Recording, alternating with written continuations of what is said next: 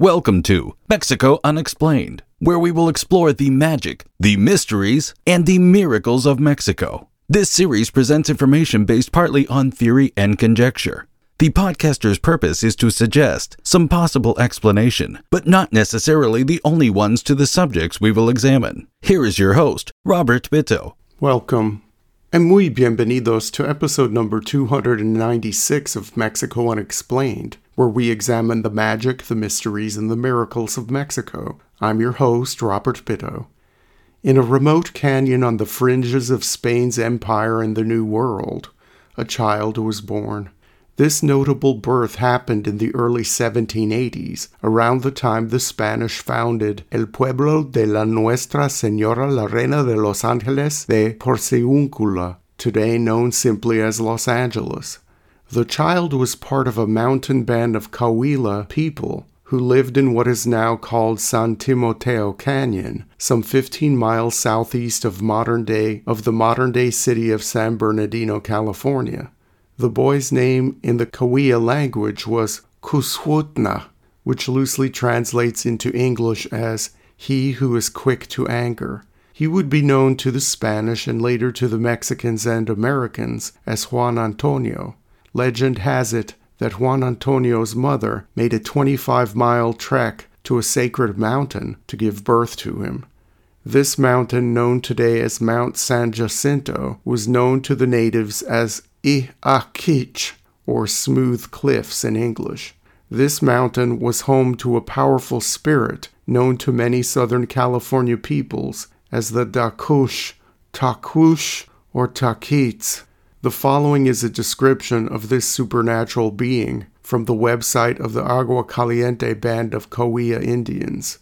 Quote, Tahquitz was the first shaman created by Mukat, the creator of all things. Tahquitz had much power, and in the beginning he used his power for the good of all people. Tahquitz became the guardian spirit of all shamans, and he gave them power to do good. But over time, Tahquitz began to use his power for selfish reasons.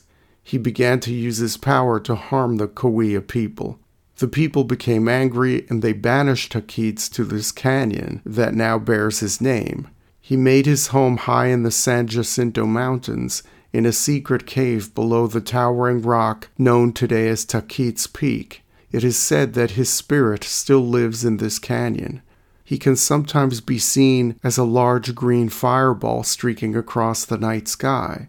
The strange rumblings heard deep within the San Jacinto Mountains, the shaking of the ground, and the crashing of boulders are all attributed to Tahquitz as he stomps around the canyon.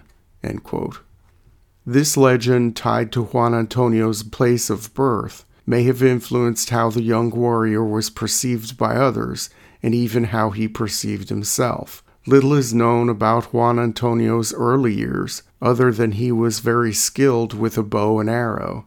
His band of Cahuilla people in San Timoteo Canyon was seemingly cut off from the rest of the world and even had limited interaction with other Cahuilla bands in the surrounding area. That was until 1806, when Juan Antonio was about 22 or 23 years old and already seen as a leader of his people. Starting in 1806, Spanish officials began exploring the interior of what was then known as Alta California in search of new sites on which to build missions and presidios. The mission system in California had been established just 37 years before the first one built in 1769 was Misión San Diego de Alcalá, located just four miles from where I am now recording this episode of Mexico Unexplained. In the few decades of the fragile mission system on the fringes of Spain's empire, the Catholic fathers and their military supporters faced constant hostility from the native tribes of the mountains and deserts of the vast unexplored interior. Groups of Cahuilla, Shoshone, and others would regularly raid the small Spanish settlements and ranchos located closer to the coast to steal horses and to take captives.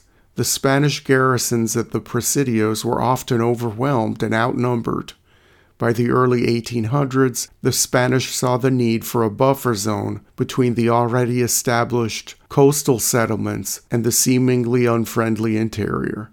In 1806, an expedition led by Father Jose Maria Zalvidea pushed into the territory of Juan Antonio's people, exploring the San Bernardino Valley and making it all the way to the Mojave River. Meanwhile, up north, Spanish clerics plied the San Joaquin and Sacramento valleys, sometimes without military escorts, looking for suitable places to establish forts and missions. By 1810, the situation for the Spanish in Southern California became dire. In central Mexico, the Spanish military was dealing with the beginnings of the Mexican War of Independence, and the Spanish crown refused to shunt resources to protect the few hundred of their subjects on the northern frontier. The settlers of California were forced to fend for themselves.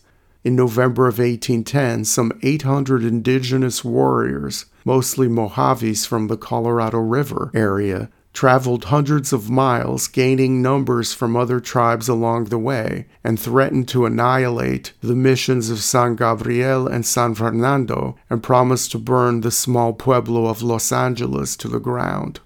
Along the way, this group of 800 pillaged and destroyed the small ranchos that struggled to exist in the interior. Meanwhile, Spanish troops from the faraway presidios of Santa Barbara and San Diego were sent to confront the 800 natives and to protect whatever property they could in the area this large group was set to move through. The Spanish were somewhat successful in driving back this mass of indigenous resistors, but factions of this group kept coming back in small raiding parties.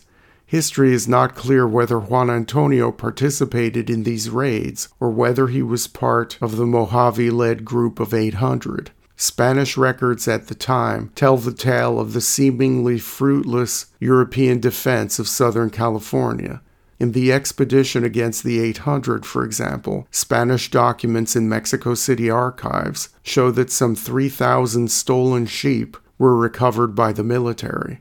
Also, in these archives, we see as an example the service record of Corporal Jose Pico from the famous California Pico family, that he led 14 expeditions against hostile natives adjacent to Mission San Gabriel in the year 1810 alone. By 1811, the head of the California mission system, Father Esteban Tapis, reported this to his superiors in Mexico City.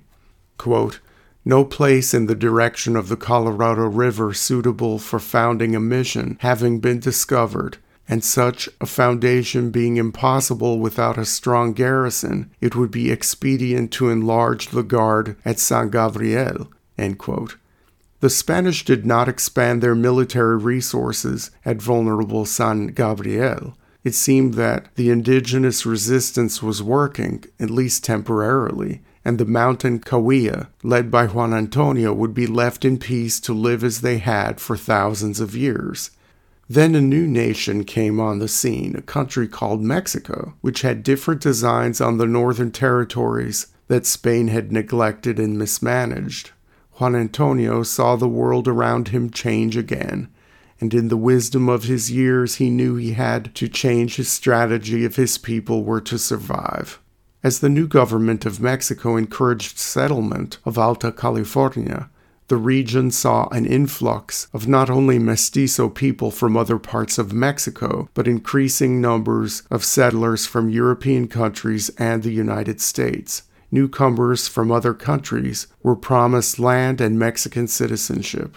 The natives in the desert and mountain areas were still considered safe, though, because the new settlers were not interested in those areas. The indigenous people did see what was going on, however, and the raiding and threats of raids continued, although to a lesser degree. An unwritten detente, or cessation of hostilities, occurred in the early years of Mexican independence.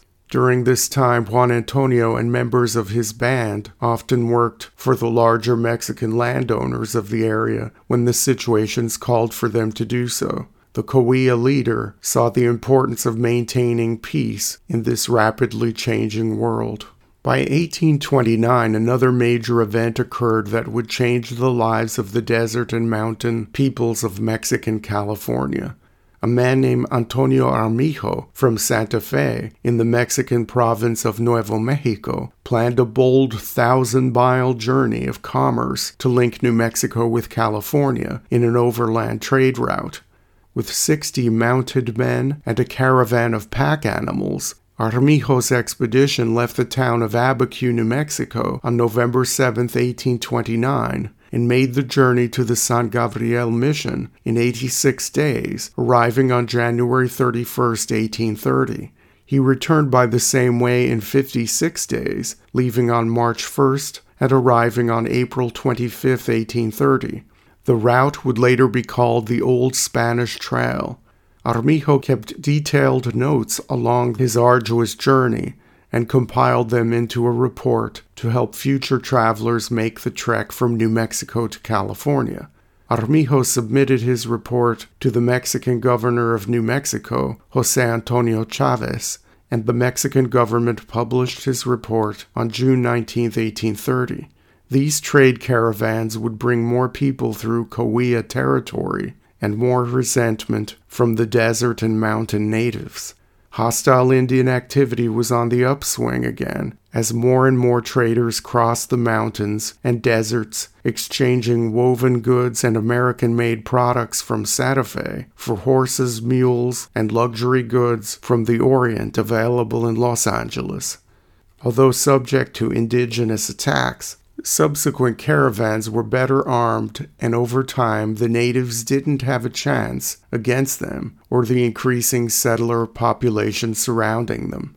It was during the 1830s when Juan Antonio made an alliance with Antonio Maria Lugo, former Los Angeles mayor and one of the city's richest land barons. The mountain Cahuilla were not raiders and did not want to be associated with those who were violent and fighting what seemed to be a protracted losing battle. Juan Antonio encouraged other tribes to stop raiding and tried to coexist peacefully in this ever changing world. He had great conflict with the native leader Walcara, who lived hundreds of miles away in the Great Basin in what is now Nevada and Utah. Walcara would organize raiding parties of hundreds of Ute, Paiute, and Shoshone and would descend upon the Mexican settlements of California. Juan Antonio managed to convince many of Walcara's followers to lay down their arms. As the Cahuilla people were the closest natives with homelands near the growing Mexican settlements, they had more to lose from the violent actions of other natives who lived hundreds of miles away and far from the Mexican centers of power. Juan Antonio was caught between the proverbial rock and a hard place. While he sympathized with the indigenous resistance, he knew that he had to interact peacefully with the Mexicans if his people were to survive. Walcara's raids were such disasters for the Mexicans of California that Antonio Lugo encouraged and paid for settlements to be populated by people from New Mexico to act as a buffer between his lands and possible future raids. The main settlement of New Mexicans was called Politana, and it was abandoned within a year. After its abandonment in the early 1840s, Antonio Lugo gave the town and the surrounding area to Juan Antonio and the mountain Cahuilla. Juan Antonio and his band fought on the Mexican side during the Mexican American War because of his loyalty to the Lugo family. During one notable battle, Lugo and his men joined Juan Antonio and some 50 of his Cahuilla fighters to ambush a band of Luiseno Indians that had killed 11 Mexican troopers in a surprise attack. After the fighting, Lugo handed the Luiseno captives over to Juan Antonio, who promptly killed all of them. The Mexicans lost the war, and Juan Antonio found he had to navigate new waters if he wanted his people and their allies to survive under U.S. domination. In 1851, the American press was associating Juan Antonio with another Cahuilla leader named Antonio Garra, who was hostile to the Americans and continued the long practice of raiding and pillaging. Rumors floated around Southern California at the time said that Juan Antonio and Antonio Garra planned on killing every white person from Santa Barbara to San Diego. Seeing how bad this was for peaceful coexistence with the Americans, Juan Antonio called for a face to face meeting with Antonio Garra to try to convince his fellow Cahuilla leader to cease hostilities. When Garra rode into Juan Antonio's camp, he was captured. Garra's son took out a knife and lunged at Juan Antonio, cutting his arm and side. Garra was detained, handed over to U.S. authorities, and subsequently convicted and shot. In the early 1850s, the Lugos sold their properties in what is now San Bernardino to Mormon settlers, and Juan Antonio's services were no longer required. He and members of his band quietly removed themselves from modern society and returned to San Timoteo Canyon to live out their lives peacefully in the traditional land of their ancestors. The outside world left them alone. In 1863, then over 80 years old, Juan Antonio died alone from smallpox, leaving behind a complicated legacy spanning two centuries and three countries. Thank you once again for listening to another episode of Mexico Unexplained. Remember to like and subscribe to us on YouTube and follow us on Twitter. Tell your friends by sharing these shows with others. Please go to our website, MexicoUnexplained.com, for references, illustrations, and for free access to transcripts of past shows. Please visit Amazon.com purchase the books Mexico Unexplained and Mexican Monsters to get hard copies of the magic, the mysteries, and the miracles of Mexico. We appreciate your kind attention once again. Until next time, thank you and gracias. Thank you for listening to another episode of Mexico Unexplained with host Robert Bitto. For show summary, relevant links, and commentary, please check out our website at mexicounexplained.com. Like us on Facebook and be a part of the conversation. Adios and hasta la vista.